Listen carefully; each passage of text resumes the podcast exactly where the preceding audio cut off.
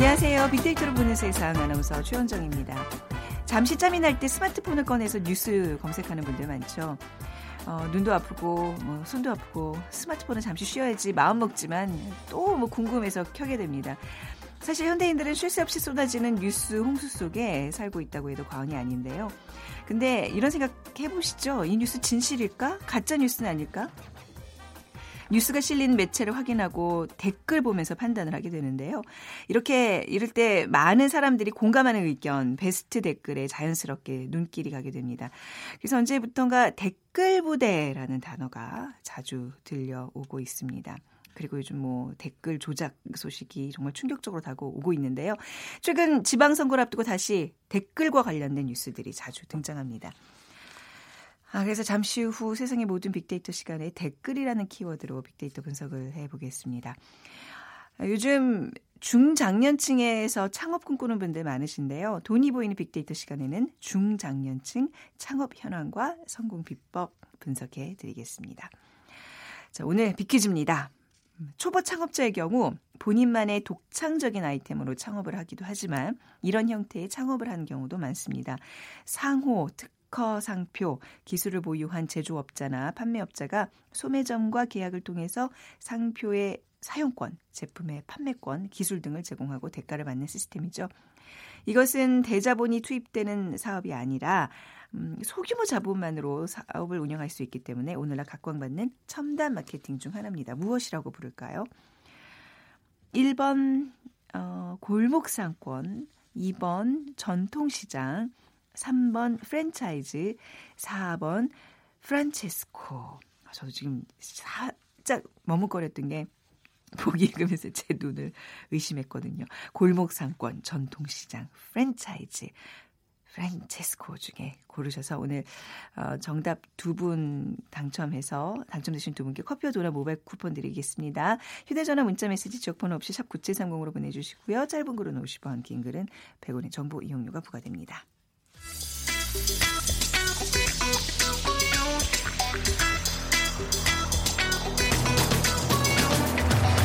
오늘 여러분이 궁금한 모든 이슈를 알아보는 세상의 모든 빅데이터. 다음 소프트 최재원 이사가 분석해드립니다. 네, 다음 소프트 최재원 이사와 함께하겠습니다. 어서 오세요. 네, 안녕하세요. 네. 아, 지방선거가 얼마 남지 않았는데 이제 댓글 조작에 대한 관심이 높아지고 있습니다. 댓글 부대라는 말이 언제부터 나오기 시작한 거죠? 네, 사실 댓글이 우리 열린 소통의 공간으로 작용한다라는 측면에서 긍정적인 기능은 있지만 지금 우리 사회에서 그 기능이 과연 제대로 작동하는가에 대한 의문이 들고 있을 네. 정도인데요. 이 무선 인터넷 보급으로 이 종이 신문은 사라지고 또 포털 신문이 여론에 막대한 영향을 좀 가지고 있죠. 그래서 아직 뭐 종이 신문에 대한 영향력은 가지고 있지만 예전만큼의 영향력이 좀 있어 보이진 않고요. 2009년 말부터 이 댓글 부대가 서서히 나타나지 않았나라고 지금 현재 정황상으로는 그렇게 보여지고요. 2010년에 지방 선거를 기점으로 또 크게 증가하는 모습을 보이다가 2012년 대선 당시 또 활발하게 움직이면서 이 여론을 조작할 수 있었다. 그러니까 그 이후에 또 이제 포털 사이트의 기사 재배치 가치에 대한 음. 의심도 음. 어, 의혹에 대한 얘기들이 그 이후부터 계속 나오고 있었던 거예요.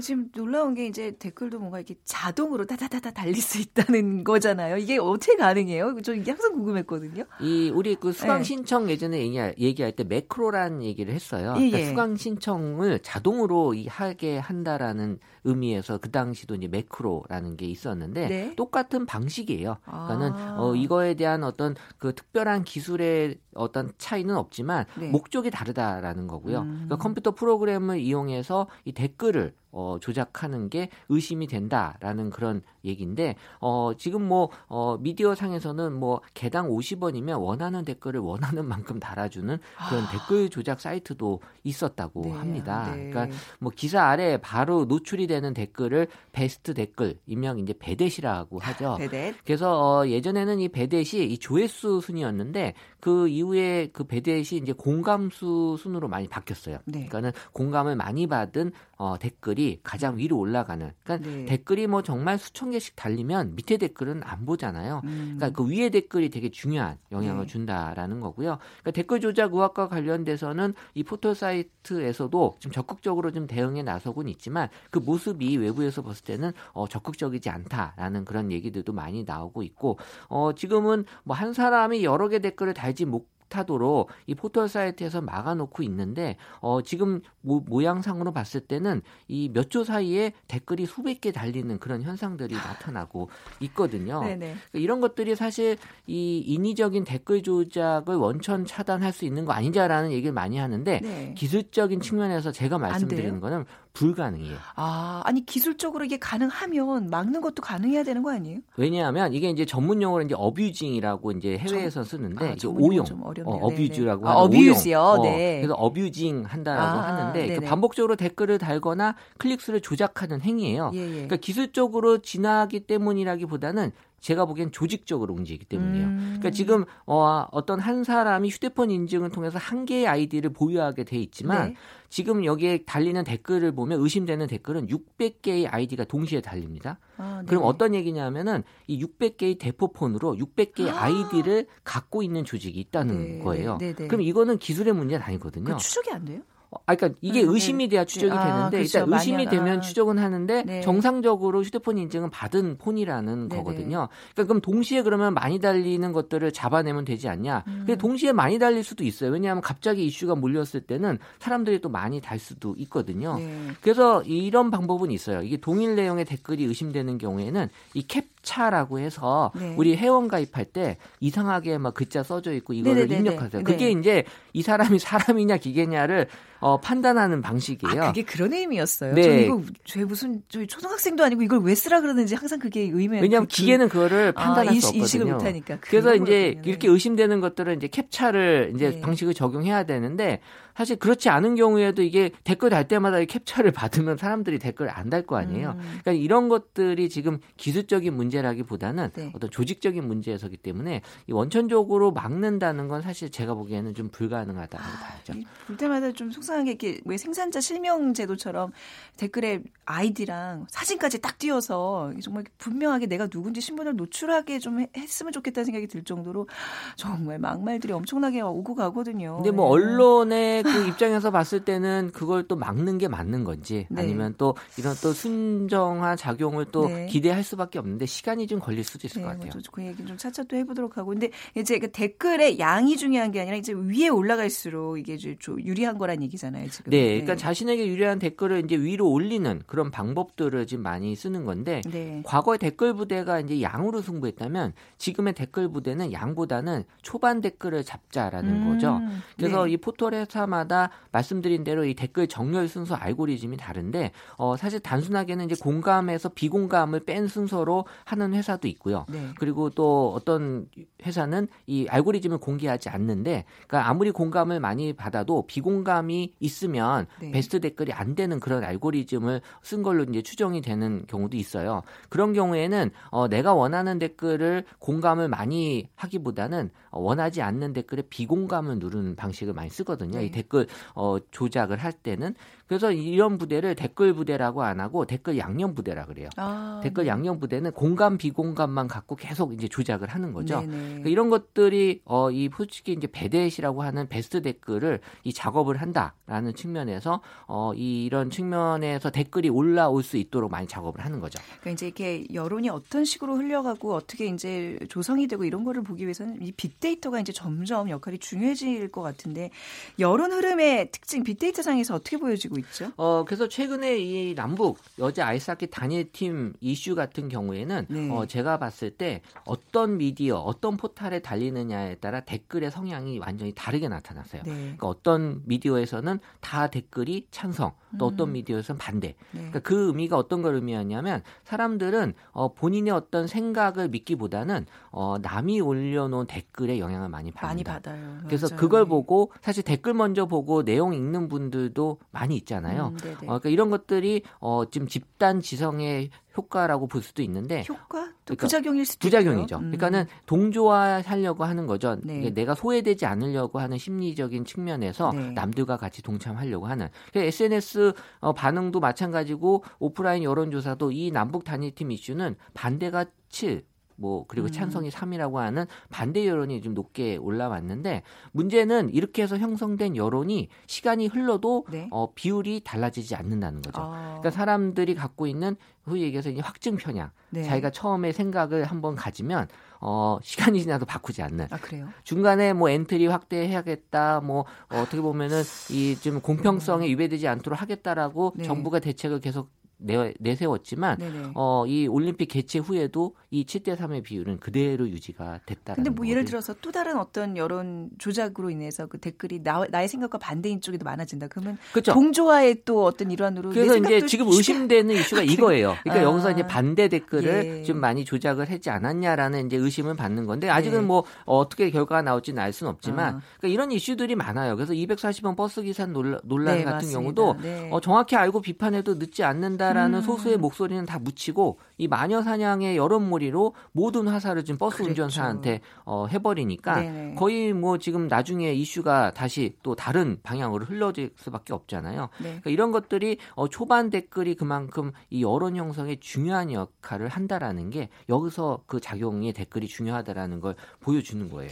옛날에 이제 온라인 상에 이런 것들이 없었을 때는 이제 동네에서 모여서 혹은 사무실에서 이제 삼삼오 모여서 그렇다더라 카더라 카더라 하면서 거기 이제 동 동조되는 그런 것들이 있었는데 확실히 온라인 여론은 오프라인 여론보다 그 속도가 뭐 이루 말할 수 없이 빠를 거 아니에요. 그러니까 비교가 뭐 안 되죠. 사실 네. 뭐 지금 이렇게 정의 내리기는 어렵지만 온라인과 오프라인이 구분이 이제는 네. 점점 하기 힘들어지는. 음. 그러니까 온라인 여론도 지금 오프라인 여론 못지않은 영향력을 분명히 갖고 있다라는 거고요. 제 기억에 의하면 예전에 우리 그 기사님들, 택시 네. 기사님들이 아주 중요한 역할을 했어요. 그죠. 그 일종의 그 댓글 달아주시는 분들이었잖아요. 어, 어떤 손님 타실 때마다 맞네요. 그 시간 동안에 그분의 하는 말을 많이 믿었거든요. 음. 그러니까 이런 것들이 어떤 동조화라는 측면에서 이 네. 댓글 역할이 또 중요한 역할을 한다라는 건데요. 네. 어, 사람들이 어떤 그 성향 자체가 지금 온라인 쪽으로 많이 지금 움직이면서 이 온라인에서의 그 댓글 댓글이 그만큼 지금 많이 영향을 주고 있다라는 거죠. 네.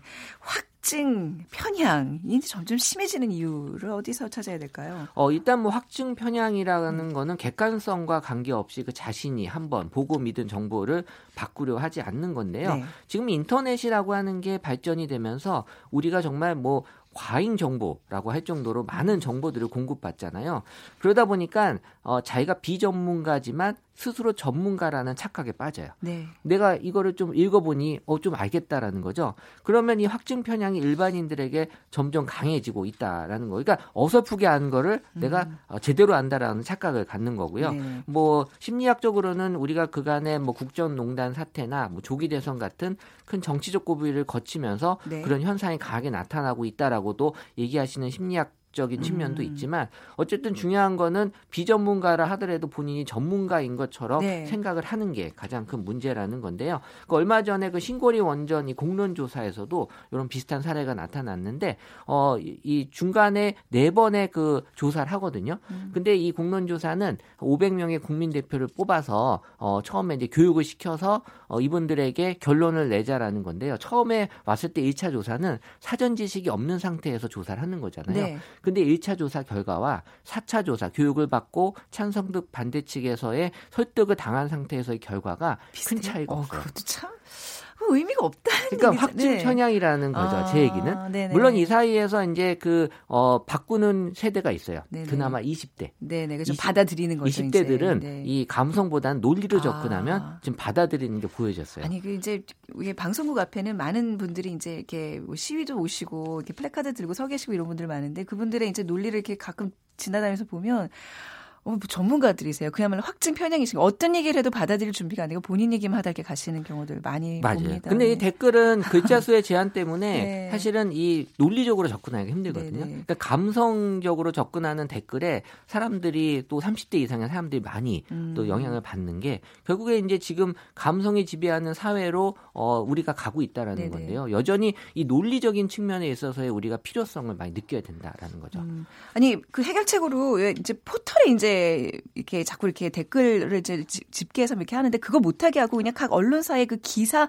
아래만 뭐 댓글 달게 하면 안 되는 건가요? 그러니까 사실 해외 같은 경우에는 네. 포털사에서 그렇게 한다고 들었어요. 댓글을 네. 달지는 않거든요. 네네. 댓글을 달고 싶으면 그 미디어 그 언론사에 네. 가서 댓글을 달면 그 신문 기사 바로 밑에다가. 근데 포털사 네. 입장에서는 사실 우리의 그 포털사의 방식은 최대한 이 안에서 많이 머무르게 하는 게 네. 어떻게 보면은 정책이잖아요. 네네. 어, 그러다 보니까는 거기서 댓글을 자체적으로 달게 만들어 놓은 음. 것 들이 지금의 이렇게까지의 큰 영향을 주고 있다라는 건데요. 네. 5월부터는 이제 그 메이저 한 포털사에서 이 댓글 조작 논란과 관련돼서 적극적으로 대응하겠다라는 지금 어, 약관을 좀 명문화시키는 네. 작업들을 어, 하기로 했습니다. 그러니까 사실 네. 이거는 의지의 문제가 좀 있어요. 왜냐하면 네. 정말 마음 먹고 이 사람들을 잡아내겠다라고 하면은 음. 다는 아니지만 어느 정도 잡아낼 수 있지만 이런 것들이 이제 포털사 입장에서는 꼭 이걸 해야 되나라는 생각도 음. 분명히 할 거예요. 그러니까 네. 지금 분위기상으로는 꼭 해야 돼요. 그래서 네, 네 이런 그 악용된 여론이 전체 국민의 여론인 것처럼 보여지는 건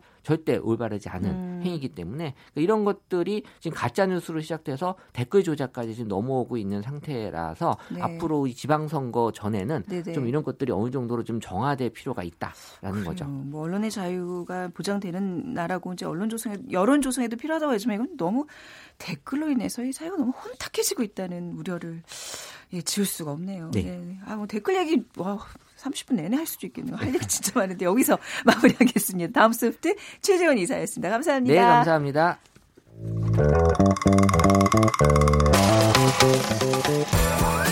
돈이 보이는 빅데이터 창업피아 이홍구 대표와 함께합니다.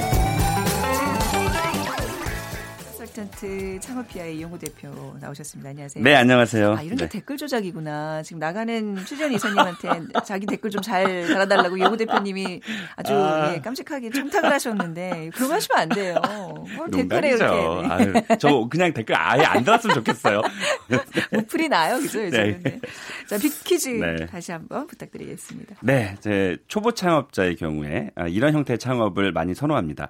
어, 상호 그리고 특허 상표, 기술을 보유한 제조업자나 판매업자가 소매점과 계약을 통해서 상표의 사용권, 제품의 판매권, 그리고 기술 등을 제공하면서 대가를 받는 시스템입니다. 아, 이것은 대자본이 투입되는 사업이 아니라 소규모 자본만으로도 사업을 운영할 수가 있으니까 아, 오늘날 각광받는 첨단 마케팅 중에 하나입니다. 네. 이것은 무엇이라고 부를까요? 1번 골목상권, 2번 전통시장, 3번 프랜차이즈, 4번 프란체스코. 음, 여기 첨단 마케팅 으로 분류를 할 수 있나요? 어, 그래요? 시스템이 지금 워낙 아. 뭐 좋아지고 있으니까, 네네. 그러니까 특히 오늘 이제 중장년 창업 아, 얘기인데 네. 조금 편하게 할 수 있는 그런 아. 시스템이다라고 볼 수 있는 거죠. 네. 네. 자, 휴대전화 문자메시지 지역번호 없이 샵 9730으로 보내주세요. 짧은 글은 50원, 긴 글은 100원의 정보 이용료가 부과됩니다. 자, 중장년층의 창업 네. 이야기를 할 텐데요. 사실 맞아요. 뭐 청년층보다도 제가 보기엔 중 지금 들으시는 많은 이 창업에 관심 있는 분들은 이 중장년층에 해당되지 않을까 싶어요. 네, 네. 뭐 제가 뒤에서도 제가 데이터 가지고 말씀드리겠지만 네. 역시 창업은 그 중장년, 그러니까 아이 청소년들을 또 네. 키우고 있고 돈이 많이 필요하신 분들이 그렇죠. 창업을 하고 또 연령 나이대도 그렇잖아요. 뭐 퇴직하시는 분들도 좀 많고 그러면서 어쨌든 그 한 설문조사를 보니까 창업에 관심을 갖는 이유가 무엇입니까? 물었더니 두 가지가 가장 많은데 하나는 원하는 일을 하고 싶어서가 네. 있었고 네. 한 가지는 예, 와닿을 수 있을 것 같습니다. 돈을 많이 벌 수 있을 것 같아서 음. 네 이래서 중장년 창업자들이 좀 많아졌고요. 어쨌든 뭐 최근에는 뭐 어, 진짜 원하는 걸 하고 싶던 아니면 네. 뭐 퇴직을 하던 또 재취업은 조금 어렵다라고 판단되시는 분들이 이제 창업에 관심을 어, 많은 분들이 있어서 어, 오늘 청취하시는 분들이 조금 도움이 좀 됐으면 좋겠습니다. 네, 중장년 창업자가 이제 늘고 있다고 이제 체감은 하는데요. 네. 느낌은 오는데 실제로는 어떤가요? 네, 일단 올해 창업에 대한 관심도는 어, 지난해에 비해서 조금 줄어들었는 아, 건 사실이에요. 줄었어요? 네. 네. 뭐 고정배 증가라든가 여러 가지 좀 음. 걱정되는 부분들이 좀 있었는데 네. 그럼에도 불구하고 역시나 뭐 중장년 창업자의 관심은 여전히 좀 많았고요.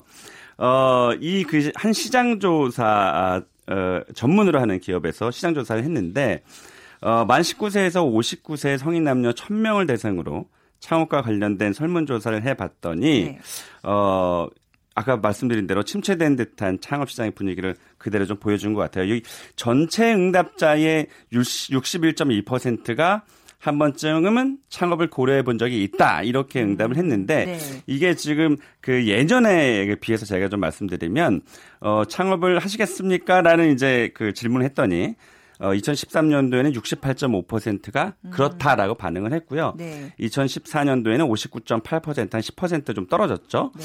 이랬던 것이 15년도에 10%가 다시 올랐어요. 그래서 67% 음. 그런데 올해 어, 한 6% 포인트가 좀 빠졌어요. 그래서 네. 61.5%가 어, 그렇다라고 응답해서 어 작년에 비해서는 조금 관심도는 관심은 있지만 실제로 창업을 고려한다라는 음. 네, 그런 응답은 좀 줄어들었습니다. 네. 음. 자, 그래도 뭐 아직도 60%가 넘는 숫자가 네. 창업을 고려하고 있다고 했으니까 좀 중장년층 창업 얘기를 좀 본격적으로 해볼게요. 네. 얼마 필요한가요? 돈이 네. 얼마 필요한가요? 어, 단도직입적으로. 이게 그 네. 신한은행에서 네. 어, 지난달에 그 발표한 자료가 하나 있습니다. 이 네. 굉장히 좀 그 재미있는 보고서인데요. 여기 보면은 창업 자금을 얼마를 가지고 창업을 했습니까? 물어봤더니 평균적으로 9,218만 원이 나왔어요. 네. 근데 여기에서 자기 자본이 얼마였습니까? 물어봤더니 60.1% 그러니까 5,540만 원 정도가 됐고 음, 네. 남의 돈을 좀 빌려서 했다. 이게 이제 40% 정도가 나왔는데 어 저희 그 창업 업계에서는 음 타인 자본을 어, 30% 이상 하지 말아라. 아, 이렇게 얘기들을 하거든요. 네. 근데 네. 여기 보면은 40% 정도가 나오니까 약간 네. 좀 무리하게 음. 내가 할 수 있는 어, 자금에서 좀 더 뛰어넘어서 네. 남의 돈을 좀 끌어 써서 하는 분들이 굉장히 많았다. 이렇게 되면 어. 어떤 현상이 나냐면 사실 원금하고 이자도 갚아야 되기 그렇죠. 때문에 정작 내가 가져가는 돈이 얼마 없을 수도 있거든요. 그래서 음. 그게 조금 이 결과를 봤을 때는 아, 너무 그 내 갖고 있는 환경에서 네. 너무 눈높이가 올라가지 않, 음. 않느냐 이런 생각을 좀 많이 해봐요. 근데 또 반대로 야 누가 네 자기 돈 내고 다 일을 시작하냐? 빌 돈 이렇게 사업은 돈을 빌려서 하는 거야라고 얘기하는 사람들도 있거든요. 근데 만약 네. 가능하다면 그냥 100% 자기 자본으로 하는 게 제일 깔끔한 거죠. 맞습니다. 그리고 네네. 네. 자영업자에게 사업이 어렵습니까? 어렵습니까라고도 한번 물어봤거든요. 네. 그랬더니 야, 이건 이 결과가 역시 이제 그 준비하는 과정과 또 실제로 네 실제로 막상 해 보니까 네. 어렵다라는 응답이 많았던 네, 거죠. 96.2%가 그러니까. 무려 예, 사업이 어렵다라고 했고요. 예. 어, 그 이유는 뭐 시장 내 경쟁이 심화됐다. 또 음. 낮은 수익률, 요즘 수익률이 조금 떨어져서 네네. 네. 그리고 인건비의 부담 이렇게 좀 뒤를 이었습니다. 그 이제 뭐 음식점 같은 경우에 뭐 5년, 10년 정확한 연도는 기억 안 나는데 뭐 폐점률이 네. 뭐 80몇 퍼센트면 이제 맞아요. 이런 기사들을 네, 보는데 5년 이내 5년이에요. 네, 5년입니다. 아, 80% 평균적으로는 약 한 3년 정도가 되는데 네네. 실제로 중요한 건 지금 어, 듣고 계시는 청취자분들 중에서 중장년 네. 중에서 창업을 앞두고 계시는 분들이 어, 이게 3년이면 사실은 원금을 회수하기가 굉장히 힘들어요. 그러니까 아. 이게 굉장히 지금 어떤 현상이 일어나냐면 이제 상가임대차 보호법이라고 해서 네. 5년은 상가임대차를 보호하는 법이 생겼지만 음. 어 반대로 얘기하면 5년이라는 안정장치가 있다라고 생각하지만 임대 그러니까 건물주 네. 입장에서는 5년 뒤에는 어 자연스럽게 음. 당당히 네. 명도시킬 수 있다라는 아. 뜻과 마찬가지이기 때문에 네네. 이게 과연 내 돈을 어느 정도 원금을 회수할 수 음. 있느냐 굉장히 중요해서 음. 음, 좀 꼼꼼히 따질 필요가 좀 있겠죠. 네. 네. 그러니까 주로 이렇게 실패하는 이유들은 뭐 분석이 잘못돼서일까요? 뭐 아까 전에 얘기한 것처럼 뭔가 눈높이가 너무 높아서일까요? 어디에 좀 결국은 뭐 준비에 대한 부족이 좀 있었던 부족? 거고요. 왜냐하면 이게 뭐 직장 생활을 하면서 틈틈이 좀 알아보신 분들에게 사실 가장 많고요. 네. 퇴직하신 다음에 준비를 길게 음. 하시는 분들이 거의 없어요. 그래서 네. 준비가 좀 부족했던 거 그리고 아까 말씀드렸지만 약간 무리한 창업 비용에 대한 부분들 또 어 아까 우리가 퀴즈를 낸 그 해답에 네. 좀 음, 약간 부합되기도 하지만 어, 최근에는 이제 유행 아이템들이 음. 에, 많이 좀 나오고 있거든요. 네. 빨리 끝나고. 그래서 처음 장사하시는 중장년 창업자 같은 경우는 본인이 기술이 없다 보니까 음. 어, 다른 사람의 기술을 돈을 로열티를 주면서 이제 네. 빌리는 그런 시스템을 우리가 하게 되는데 이제 유행 아이템을 조금 우리가 좀 음. 어, 주의해야 될 필요가 있겠죠. 그러니까 우리나라가 좀 저기 중장년 창업자들이 다른 나라에 비해서 많은 편이잖아요. 창업 자체가 네. 뭐좀 다른 나라에 비해서 많아요. 비율이 높죠. 제가 자료를 찾다 보니까 지난해 말에 그 IBK 기업은행에서 네. 자료를 하나 내놨는데 독일 창업, 한국 창업과 무엇이 다른가 이게 좀 저한테는 좀 눈에 띄었는데요. 네. 독일은 창업 연령 구조가 우리나라랑 좀 많이 달라요. 이 보고서에는 독일 창업 중에 아 34세 이하 청년층 비중이 약 한 50% 굉장히 많은 거거든요. 네. 45세 이상의 중장년층 창업 비중이 어, 약 30%인데 청년 창업자가 굉장히 높았던 거고요. 네. 어, 우리나라는 같은 해에 50대가 35%, 40대가 33%니까 음. 4, 50 대가 벌써 약 70% 정도 되는 거죠. 그래서 우리나라는 독일에 비해서 그러니까 선진국에 비해서 생계형 창업자들이 굉장히 네. 많다 이렇게 보면 될 것 같아요. 그래서 이제 아직 창업에 대한 어떤 관심 기대는 네. 이 소셜 분석에서 굉장히 제가 보기엔 긍정적으로 나타나지 않을까 싶어요. 많이들 여기에 좀 의지하고 있거든요. 네, 제가 이 그 창업과 이제 관련된 소셜 분석을 해봤는데 사실은 저도 중년이잖아요. 네. 그러니까 중장년 창업자 이 결과를 보고 제가 우리나라가 중년 중년자, 그 중년층에 대한 창업에 대한 그 배려 혹은 교육 이런 게 굉장히 부족하다라는 것을 제가 느꼈는데 뭐냐면 창업과 관련된 키워드가 아, 연관 키워드가 1위가 청년이었어요. 네. 그리고 2위가 청년 창업. 아, 주로 이제 청년에 좀 맞춰져 있군요. 어, 그래서, 오, 네. 어, 뭐 청년 창업, 뭐 푸드 트럭, 뭐또 음. 그러니까 청, 어, 청년들을 위한 창업에 대한 제도나 이슈가 네. 굉장히 많은데 네. 정말 중요한 중장년 창업자에 대한 그런 제도나 음. 그런 교육이 사실 있는데도 불구하고 네. 사람들이 잘 모르고 있다라는 거예요. 네. 네. 아니, 제일 중요한 게 그러니까 이제 뭐 청년들의 이제 문제가 아니라 중장년인데 특히나 네. 중장년들을 위한 교육 이런 것들이 그렇습니다. 창업 교육 같은 것들이 좀 부족하지 않나 이런 생각이 좀 들어요. 맞아요. 네. 이게 그 아마 많은 분들이 모르실 텐데요. 그 소상공인 시장진흥공단이라는 곳에 가면 네.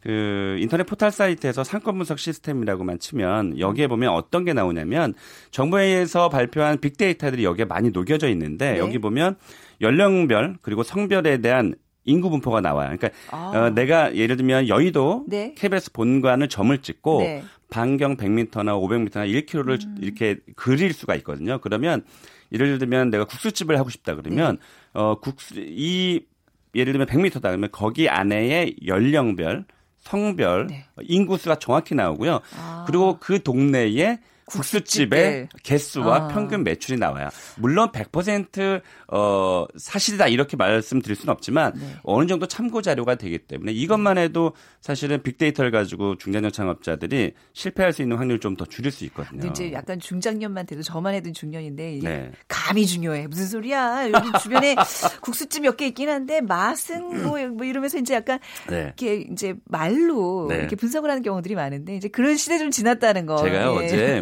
사실은 서울시에 네. 그 창업을 도와주는 센터가 있는데 네. 거기서 제가 강의를 했어요. 그래서 네. 제가 이 빅데이터를 보는 세상을 꼭 들으라고 했거든요. 네. 빅데이터 저는 숫자만 믿어라. 이제 네. 이렇게 심지어 아. 강조를 하죠. 네, 감보다는 이제 좀 과학적인 당연하죠. 접근이 필요하다.